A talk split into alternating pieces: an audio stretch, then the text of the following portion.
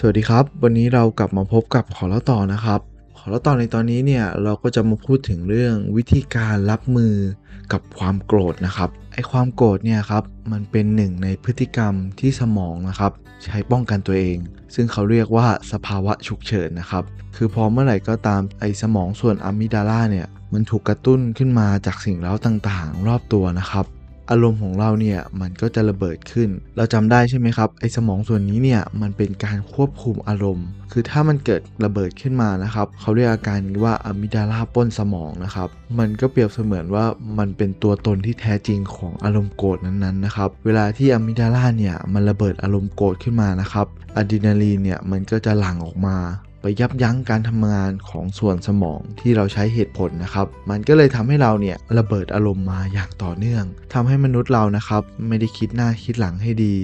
ก่อนจะทำอะไรนะครับไอความโกรธเนี่ยมันเป็นแค่อารมณ์ชั่ววูบนะครับ มันไม่ได้เป็นตลอดนะครับ ซึ่งสาเหตุนะครับ มันก็ค่อนข้างจะซับซ้อนแล้วก็ยุ่งยากนะครับ ดังนั้นเนี่ยเราควรรู้จักวิธีการในการจัดการในความโกรธนี้นะครับ ด้วยการบำบัดทางความคิดเนี่ยแหละครับ แต่บางทีนะครับการใช้ความคิดไปยับยั้งมันอย่างเดียวเนี่ยมันอาจจะไม่ได้ผลเท่าที่ควรนะครับ ผู้เขียนเขาก็เลยแนะนำวิธีการในการรับมือกับความโกรธดังนี้นะครับ แบ่งเป็น 4 ขั้นตอน ขั้นตอนแรกเนี่ยก็คือการตระหนักรู้ว่าเราเนี่ยกำลังโกรธอยู่นะครับ ขั้นตอนที่ 2 ก็คือยอมรับความจริงนะครับ ว่าเราเนี่ยเป็นคนโกรธ ขั้นตอนที่ 3 ก็คือว่าสำรวจร่างกายนะครับ เวลาที่เราโกรธเนี่ยร่างกายเรามันเป็นยังไงนะครับ ขั้นตอนที่4นะครับก็คือปล่อยวางไอ้ความโกรธนั้นนะครับ ไม่เอามันมาเป็นส่วนหนึ่งของตัวเราเองนะครับ หรือว่าพูดง่ายๆเลยก็คือว่าเราต้องยอมรับความจริงนะครับ ว่าเราเนี่ยกำลังโกรธอยู่ แล้วเรานะครับก็จดจ่อไปที่การเปลี่ยนแปลงของร่างกายของเรา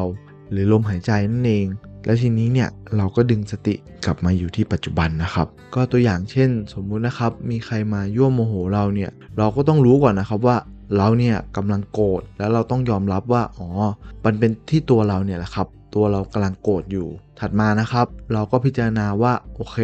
ร่างกายเราเนี่ยเวลามันโกรธแล้วเนี่ยมันเป็นยังไงบ้างอ๋อหัวใจมันเต้นรัว หายใจเข้าลึกๆเบาๆ ค่อยๆ แล้วก็ปล่อยวางความโกรธนั้นนะครับ แล้วเมื่อเรานะครับได้สังเกตไอความเปลี่ยนแปลงของร่างกายของตัวเราเองแล้วเนี่ยเราก็จะได้ยอมรับมันได้ไงครับ เพราะอย่างที่เขาบอกก็คือมันเป็นแค่สภาวะฉุกเฉิน ถ้าคุณนะครับเป็นฟืนเป็นไฟกับมันอีกเนี่ย มันจะไม่ใช่แค่คุณระบายอารมณ์นะครับ แต่มันจะทำให้สมองของคุณเนี่ยเหนื่อยด้วย ยิ่งคุณโกรธมากเข้ามากเข้านะครับ มันจะทำให้คุณเนี่ยติดเป็นนิสัยนะครับ เมื่อคุณโกรธแล้วเนี่ยคุณอยากระบายอารมณ์ แต่คุณไม่ได้จัดการมันนะครับ ยิ่งถ้าคุณนะครับเป็นคนที่จดจ่ออยู่กับเป้าหมายมากเท่าไหร่นะครับ คุณเองเนี่ยต้องระวังความโกรธไว้ให้ดี ๆ เลยนะครับ เพราะว่าคนแบบนี้แหละครับ เขาจะมีความมุ่งมั่น อยากจะทำทุกสิ่งทุกอย่างให้สำเร็จให้ได้นะครับ แล้วมันก็จะมีแนวโน้มสูงนะครับ จะเป็นคนที่โกรธหรือว่าเป็นคนที่โมโหร้ายนะครับคือเราลองนึกถึงเวลาเราปีนเขาเลยครับ เราควรต้องมองทิวทัศน์รอบๆ ด้วยใช่ไหมครับ มอง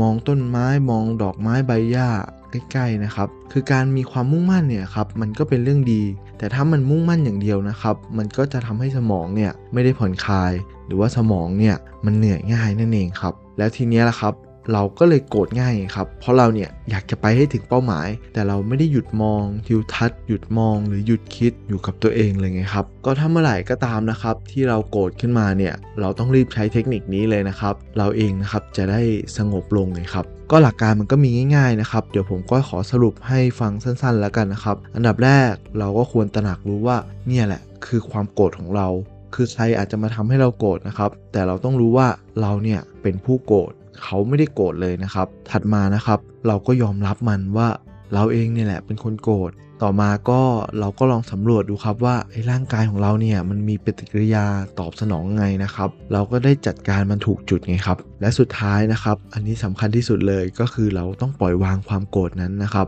อย่าให้ไอ้ความโกรธนั้นเนี่ย มาเป็นส่วนหนึ่งกับเรานะครับ ก็ไม่ว่าคุณจะเป็นคนที่มุ่งมั่น มีเป้าหมายมากแค่ไหนนะครับ อย่างหนึ่งเลยเนี่ยคุณก็ควรจะต้องรู้นะครับ ก็คือคุณเองเนี่ยก็ต้องมีช่วงเวลาในการพักผ่อนในการผ่อนคลายมันนะครับ ไม่เช่นนั้นแล้วเนี่ยคุณก็จะกลายเป็นคนที่โกรธง่ายครับ แล้วสมองของคุณเนี่ยก็จะทำงานหนัก แล้วร่างกายของคุณเนี่ยแหละครับ มันก็จะไม่เอื้อต่อการทำงานหรือว่าต่อการใช้ชีวิตของคุณนะครับ ก็สำหรับวันนี้นะครับ ขอเราต่อก็ขอฝากไว้เพียงเท่านี้ แล้วเรากลับมาพบกันใหม่ สวัสดีครับ